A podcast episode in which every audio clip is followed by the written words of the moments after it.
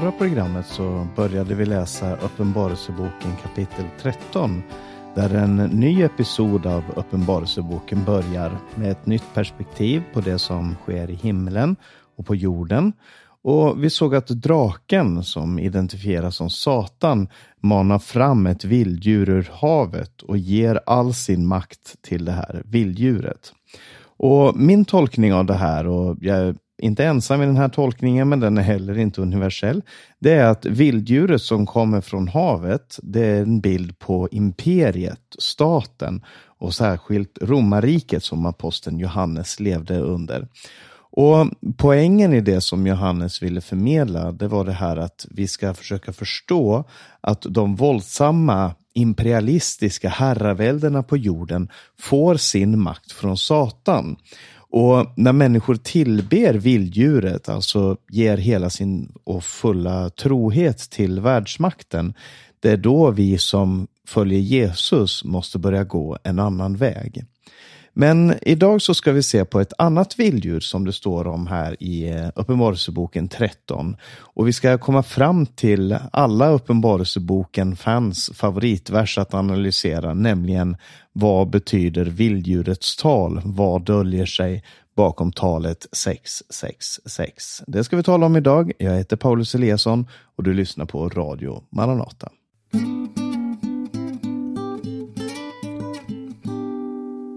Uppenbarelseboken kapitel 13 och vi läser ifrån den elfte versen där Johannes säger så här. Och jag såg ett annat vilddjur komma upp ur jorden. Det hade två horn som ett lamm, men talade som en drake. Så det vi såg förra programmet var att det första vilddjuret kom upp ur havet. Medan det här vilddjuret, det andra vilddjuret, kommer upp ur jorden. Och Jag har hört olika förklaringar runt omkring det här, att det handlar om folkhavet som han stiger fram ur och liknande. Men jag tror att poängen är att de har sitt ursprung i det nedre och inte i himmelen. Hittills har Johannes sett väldigt mycket på vad som sker i himmelen. Han har sett himmelska visioner, han har sett in där han har fått se Guds tronhimmel, människor som sjunger Guds lov och så vidare i himmelen. Men nu så är han nere på jorden och ur jordens inre, både ur havet och ur jordens inre, så träder det fram två vilddjur. Och Det här andra vilddjuret, vilddjur 2, det är annorlunda än det första och det fungerar annorlunda. Eh, tidigare så sa jag att draken är Satan eh, och och han står som motbild mot Gud, den allsmäktige. Gud sitter på sin tron och han har gett sin tron, sin auktoritet eh, till lammet som ju är Jesus. då. Eh, medan den här draken inte har ett lamm, men han har ett vilddjur. Och han har gett sin makt till vilddjuret, sin tron till vilddjuret. Så vilddjuret kan vi säga är ett antilamm. Han är det som Kristus inte är. Eh, så draken är det som guden allsmäktige inte är. Han är motbilden mot guden allsmäktige. Vilddjuret är en motbild mot Kristus, Jesus, den andra personen i treenigheten. Och det här andra vilddjuret, vad är det för någonting? Jo, jag ska försöka försvara tanken och idén att det här är anti-anden, alltså den som står som en motbild mot den helige ande. Och tillsammans med draken och vilddjuren från havet så utgör de här tre en slags ondskans treenighet, utan att jag ska gå in på mer om treenigheten, men vi vet att det är Fader, Son och den helige Ande. Eh, och på den andra sidan här så presenterar då Johannes draken, vilddjuret ur havet och vilddjuret ur marken. Och Det första vi ser är att vilddjuret 2, som senare i den här eh, uppenbarelseboken kommer kallas för den falska profeten, är att eh, han har två horn som ett lamm, står det. Alltså som ett lamm. Det enda lammet som nämns i Uppenbarelseboken är Jesus själv. Så det verkar som att det här vilddjuret har någonting milt och Kristuslikt över sig. Det är den ena sidan som är förförande. Men så står det att han talade som en drake Och draken som nämns i Uppenbarelseboken, det är ju djävulen. Så det verkar som att Johannes säger att det här vilddjuret ser ut som en frälsare, som en, som en välgörare, men egentligen så är det ett talrör för djävulen.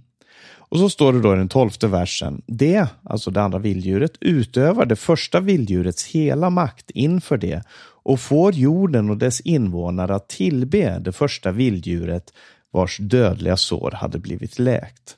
Så det första vilddjuret får sin makt från draken och det andra vilddjuret får sin makt från det första vilddjuret. Hoppas att du hänger med här, men varför säger jag att vilddjuret 2 är en motbild mot anden? Jo, framförallt för att den inte söker tillbedjan för sig själv utan riktar sin uppmärksamhet mot det första vilddjuret. Jesus undervisar om anden i Johannes evangelium kapitel 14 16 och där säger han bland annat att Fadern och Sonen ska sända anden och att anden ska lära Jesu efterföljare om Jesus. Han ska förhärliga Sonen och han ska vittna om Jesus. Och på inte samma sätt, men på ett, som en motbild det här. Alltså andens mål är att människor ska tillbe Jesus. Men vilddjur 2, vilddjuret ur havet, sitt mål är att alla ska tillbe vilddjur 1. Så precis som anden så har vilddjuret också en utövande makt. Det står så här i den trettonde versen. Det gör stora tecken och får till och med eld att falla ner från himlen och ner på jorden i människornas åsyn. Så som Egyptens trollkarlar, som de falska profeterna som Mose för i femte Mosebok kapitel 18 och som de falska messiaspretendenterna som Jesus varnade för, så har den här eh, anti-anden om du vill, vilddjuret, den falska profeten, har makt att göra tecken.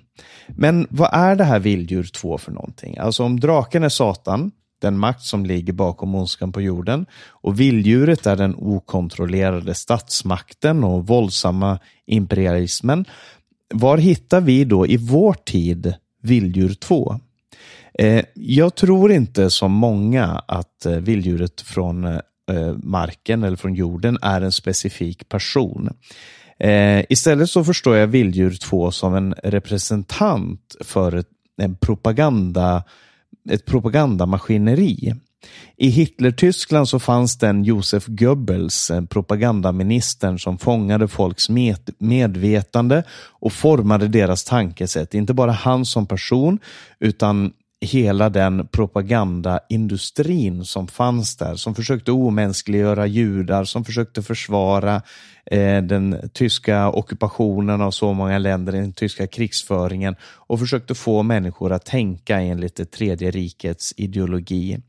Eh, och så, så Josef Goebbels gav människorna de formuleringarna som de skulle använda. Han gav dem ett tankesystem. Han förklarade varför vilddjuret Hitler var världens frälsare. Och om någon hade sagt till mig att jag tror att Goebbels var den falska profeten, då hade jag på ett sätt varit helt enig. Och om någon sa att det var Hitler-Tysklands propagandaministerium som var den falska profeten så hade jag sagt att ja, det stämmer till stor del. För jag säger så här, Eh, vilddjuret från havet, den falska profeten, det är den ideologiska rörelse som får människor att hylla det som är mot Jesus. Det system som förvrider våra tankar tills vi börjar säga, för att använda 1984, boken 1984s eh, Eh, terminologi, så säger vi att krig är fred och att frihet är slaveri. Och För att vara mer i linje med det jag sa om att vilddjur 2 är den helige andes motpol så kan man säga att vilddjuret, det andra vilddjuret är tidsandan. Och tidsandan eller tidsanden har ett mål, nämligen att vi ska tillbe vilddjurets bild. Så här står det från den 14 versen. Genom tecken det fått Eh, genom tecknen det fått makt att göra inför vilddjuret förleder det jordens invånare. Det säger till jordens invånare att göra en bild åt vilddjuret som har ett sår från ett svärd men lever igen. Och det fick makt att ge livsande åt vilddjurets bild så att vilddjurets bild till och med kunde tala och låta döda dem som inte tillbad vilddjurets bild. Och här är det många bibelteman som vi måste förstå. Och jag säger det för att vi inte ska förvirra oss åt fel håll när vi läser den här texten. För det är lätt att tro att när vi identifierar vilddjurets bild genom att läsa, att vi ska identifiera vilddjurets bild genom att läsa dagstidningarna och vi ska försöka se det här handlar om och det här handlar om. Men jag tror att det är fel plats att starta. För när tvn kom så menade en del att det här var vilddjurets bild. När internet kom så var det vilddjurets bild. Och jag är säker på att i alla tider så har man pekat på ett existerande fenomen och sagt det här är vilddjurets bild. Eh, och jag säger inte att de har fel i och för sig, men jag tror att det är fel ända att starta i. Istället måste vi börja i första Mosebok kapitel 1, då Gud skapade människan. När Gud skapade människan så sa han eh, så här, låt oss göra människan i vår avbild. Och så står det, och Gud skapade människan i sin avbild, till man och kvinna skapade han dem. Så man och kvinna, alla män, alla kvinnor är skapade i Guds avbild. Det är den första saken vi ska ta med oss. Så om vi är skapade i Guds avbild så står det som motbild, som, som Eh, mot det som vilddjurets bild representerar. Eh, det andra som man måste komma ihåg det är att i Bibeln så används samma ord på hebreiska och grekiska för bild och staty. Det, man har samma ord för de två fenomenen. Så när det talas om avgudastatyer, framförallt i Gamla Testamentet, så används alltså ordet för bild. Så i Gamla Testamentet så presenteras tanken att alla människor är skapade i Guds avbild. Men vi skapar avbilder av våra egna falska gudar och frälsare. Du kan till exempel tänka på kung Nebukadnessar som lät resa en avbild, en staty av sig själv som alla skulle falla ner och tillbe. Och jag tror att det är härifrån som Johannes hämtar mycket av sin inspiration och sin förståelse och eh, hur vi ska tolka och förstå det här. Eh, och Det tredje man måste förstå det är att på den här tiden då Johannes skrev det här brevet så fanns det både otroligt många avgudabilder uppsatt i rik, romarriket men också bilder av kejsaren. De gick hand i hand, avgudabilder och bilder av kejsaren, för man menar att kejsaren var en slags gudomlighet. Och där kejsaren regerade, där fanns hans statyer. Så tanken på ett vilddjur som har en bild överallt och som människor blir uppmanade att tillbe, det var väldigt konkret på den här tiden och för de människorna som levde i de här församlingarna som det här brevet skrevs till. När Johannes skrev brev till de sju församlingarna så var det för dem väldigt tydligt vad han pratade om. Och det fanns också propagandaledare, eh, religiösa, politiska, kulturella och på andra sätt propagandaledare som uppmanade människor att underkasta sig vilddjuret i Rom. Var de än kom, när de kom till Dakien, när de kom till Britannia, var de än kom eh, och, och, rörde sig, så hade man de här eh, propagandaledarna som försökte få människor att underkasta sig och lyda, för det var ju bäst att befinna sig under Pax Romanum. Eh, den romerska friden. Så vad handlar vilddjurets bild om? Ja, det, jag tror att det handlar om vad man likformas med. Vi presenteras också för vår tids propaganda. Vi som lever idag i Sverige, Norge, vi presenteras också för vår tids propaganda som vill att vi ska likformas med vilddjurets bild. Vi förväntas att, det förväntas att vi ska jubla över krig och våldsyttringar. Vi förväntas hylla fri sex och mord på ofödda. Det är så mycket som den här tidens tidsanda förväntar sig att vi ska likformas med, att vi ska likformas med världen. Det tror jag är att tillbe vilddjurets bild. Att låta sig fascineras av eh, den eh, tidsande som nu finns eller tillsammans med tidsanden börja tillbe det system som vi lever i. Och så står det i den eh, 16, 17 och 18 versen så här. Och det, och det, man talar fortfarande om vilddjuret, vilddjuret tvingar alla, små och stora, rika och fattiga, fria och slavar, att ta emot ett märke på högra handen eller pannan, så att ingen kan köpa eller sälja utom den som har märket, vilddjurets namn eller dess namns tal. Här krävs vishet. Den som har förstånd ska räkna ut vilddjurets tal, för det är en människas tal och dess tal är 666. Än en gång så tror jag att svaret på vad det här betyder ligger i två saker som väldigt ofta blir förbisedda i tolkningen av eh, Uppenbarelseboken. För det första handlar det om Gamla testamentets influens på Johannes, alltså de, eh, de kopplingar som han gör till i sitt språk, orden som han använder, kopplingarna som han gör till saker och ting som händer i Gamla testamentet. Och även eh, den samtida erfarenheten som Johannes och hans mottagare hade av det romerska riket. De två sakerna måste vi se på innan vi börjar se på vår egen samtid och vad det här kan ha för applicering, betydelse, inverkan på vår egen samtid. Vad är det här märket för någonting? Vad är talet för någonting? Eh, det, innan vi börjar spekulera i det så måste vi som kristna se vad säger Bibeln, eh, hela Bibeln och vad, eh, vad för verklighet levde de i som läste det här brevet första gången. Eh, för att ta ett märke på högra handen eller på pannan, har det någon gång förekommit i den heliga historien? Och svaret på det är ja, absolut.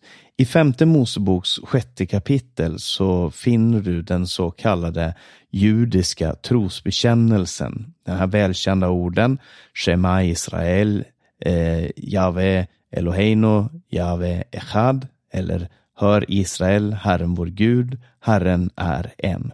Det är vår bekännelse. Eh, men det står mer än det här. Det står nämligen så här från den fjärde versen. Hör Israel, Herren vår Gud, Herren är en. Och du ska älska Herren din Gud av hela ditt hjärta och av hela din själ och av hela din kraft. Dessa ord som jag idag befaller dig ska du lägga på hjärtat. Du ska inskärpa dem hos dina barn och tala om dem när du sitter i ditt hus och när du går på vägen, när du lägger dig och när du stiger upp. Du ska binda dem som ett tecken på din hand och de ska vara som en påminnelse på din panna. Och du ska skriva dem på dörrposterna i ditt hus och på dina portar. Det är femte Mosebok kapitel 6, vers 4 9. Och här talas det då först om bekännelsen av en enda Gud och att vi dessutom att vi ska älska honom av hela vårt hjärta, vår själ och vår kraft. Det här är fascinerande, kärnfulla, väldigt betydelsefulla verser och väldigt formgivande verser. Alltså om man har den här bekännelsen, Herren, Jave, är Gud, Jave är en och vi älskar honom av hela vårt hjärta, vår själ och vår kraft, så sätter det sin prägel på hela livet. Jesus säger att tillsammans med budordet, du ska älska din nästa som dig själv, så är det här det främsta budordet. Det är det främsta som det är vad det betyder att vara en Jesu efterföljare, att bekänna det här, tro det här, leva det här. Och odelad lojalitet mot Herren talas det om här. Och, det, och, och så sägs det så här att det här ska vi tala om. Vi ska inskärpa det hos våra barn. Vi ska lägga det på våra hjärtan. Vi ska, och så sen, och det ska vara ett tecken för dig på din hand och det ska vara en påminnelse på din panna och du ska skriva dem på dörrposterna i ditt hus och på dina portar. Och Det kan du se i Israel idag att man skriver eh, det här bibelordet och fäster det vid dörrposterna i sitt hus. Eh, och det, i, I den moderna judendomen så tolkas det, det här som ett bokstavligt bud om att knyta det som kallas för tefillin på pannan och på handen som är en liten låda där man har det här skriftstället som man binder då med remmar runt handen och armen och på pannan. Och Det är en vacker tradition och det, jag tycker att det, det är väldigt eh, fin och, och, och, fantastisk identitetsmarkör och ett sätt att uttrycka det här som den här texten talar om här. Men frågan är ju om det är detta som Mose vill att vi ska göra eller om det handlar om någonting mer. Handlar det om en tankesätt eh, och en handling snarare? Handlar det om att hela livet ska vara inriktat på det faktum att Herren är vår Gud? Jag tror det. Och den kristne som är oenig kan ju gärna få skicka mig bilder på sina tefillin som de naturligtvis använder hela tiden. Om de tolkar det som står i Uppenbarelseboken bokstavligt som ett märke på handen i pannan så hoppas jag att de också tolkar det här bokstavligt som att man ska skriva de här bibelorden då på sin hand och på sin panna. Men jag tror att om tefillin handlar om mer än att bara knyta Guds ord på handen och pannan, då kanske även djurets märke handlar om någonting mer än att ha en streckkod eller ett kontokort eller ett chip inopererad under huden eller någonting annat som moderna fria bibeltolkningar väljer från den moderna teknologin. Vad, vad kan Johannes samtidigt ge för ljus över frågan om djurets märke? Alltså hans samtid, fanns det omständigheter som kunde göra att kristna Eh, på den här tiden blev utestängda från köp och handel. Och det gjorde det verkligen. Det var nämligen så att den tidens fackföreningar eller yrkeslag eller ja, sådana här lag som man hade då. Eh, de, de, du, du, kunde till exempel vara en fiskare som köpte och sålde fisk. Och då skulle du tillhöra fiskarföreningen som delade erfarenheter och då, som samarbetade på olika sätt. Eh, och, och i de här föreningarna så samlades man också till fester där man bland annat gav sin ära till sin egen speciella gud. Kanske Poseidon var populär bland fiskare, jag vet inte. Det fanns olika gudar för olika yrkesgrupper, olika händelser, olika årstider. Det fanns gudar för nästan allting. Eh, och, och, men sådana fester skulle ju då trofasta kristna inte delta i. Eh, dels på grund av avguderiet, men också därför att de här festerna ofta var prägel av orgier, det var fyllefester, det var frosseri, det var utnyttjande av slavar och så vidare. Saker och ting som kristna visste att de inte kunde delta i.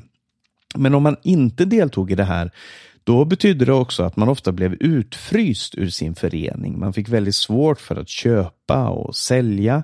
Eh, och Samtidigt så fanns det i de här församlingarna också de som menade att man faktiskt borde tillåta sig att delta i sådana här lag, sådana här fester, sådana här föreningar.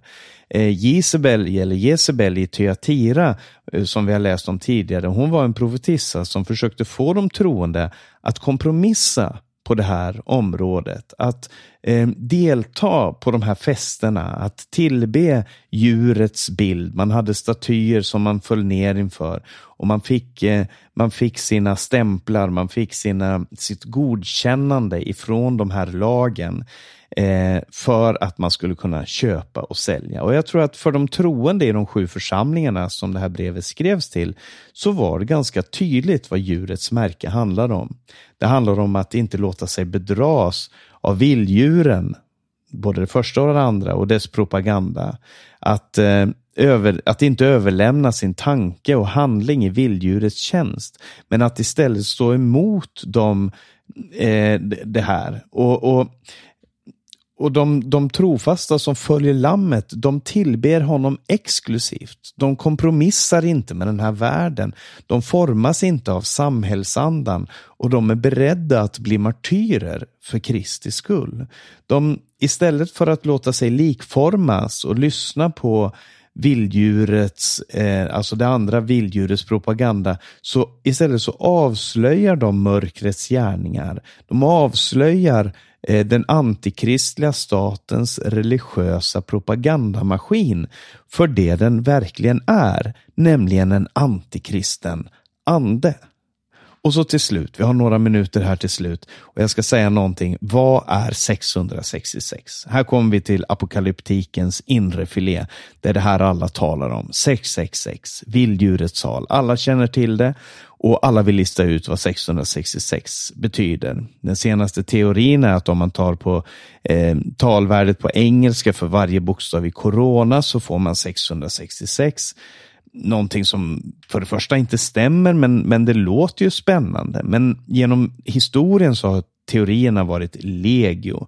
Är det Hitler det handlar om? Är det påven det handlar om? Är det någon annan person? Är det, eh, det, det, är många, många, många genom historien som eh, vars talvärde har tolkats som 666. Och jag tror att det finns någonting dubbelt här. För det första så är sju det gudomliga talet i Johannes apokalyps. Det finns talas om Guds sju andar, sju församlingar, sju basuner, sju insegel och så vidare. Så sex, det är nästan sju. Det är ett försök på att uppnå det eh, heliga och unika, men som misslyckas. Så det ena Johannes säger det är att draken och hans två vilddjur, den oheliga treenigheten, inte på något sätt kan mäta sig mot Guds helighet och unikum. Men det andra jag tror det är mer konkret. Kejsar Nero var nämligen kejsare i Rom på 60-talet. Han var den första kejsaren som verkligen förföljde kristna som ett vilddjur. Det var under honom som både aposteln Petrus och Paulus och många andra blev martyrer. Och jag tror inte att Johannes kunde eller ville vara mer konkret än som så här. För att när man tar kejsar Nero och skriver hans namn på arameiska och gör om bokstäverna till tal så får man 666. Och kanske någon oinitierad skulle läsa Johannes brev innan han skickade iväg då, då kunde han inte skriva att eh, kejsaren och kejsarkulten i Rom är, eh, eh, är vilddjurets tal och är vilddjur. Så han fick skriva det på ett kryptiskt sätt men uppmana mottagarna att tolka det han skrev. Så att han var både otydlig och tydlig för att budskapet skulle gå hem. Och det är det han hela tiden har gjort, Johannes. Han avslöjar samtidens makter som styrda av djävulen. Och om du tycker att jag blir för, eh, att jag inte är konkret nog och säger vad handlar det om i den här tiden, så tror jag att vi behöver göra det här i vår tid också. Vi behöver identifiera vad som, var draken är i vår tid. Var är vilddjuret från havet i vår tid och var är vilddjuret från marken i vår tid? Och nästa gång som jag har program, om Herren dröjer och vi får leva, så ska vi tala om och avslöja ännu en sak, ännu en karaktär, nämligen skökan. Men det blir nästa gång.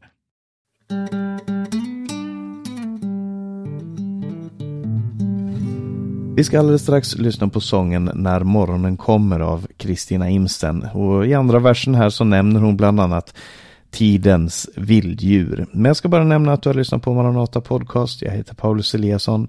Vi sänder över Stockholm och Örebro närradio och eh, du kan också komma i kontakt med oss via info eller telefon 070-201 60 20.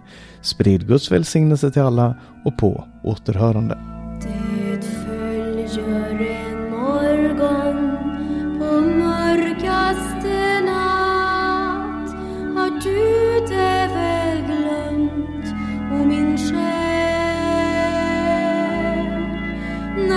När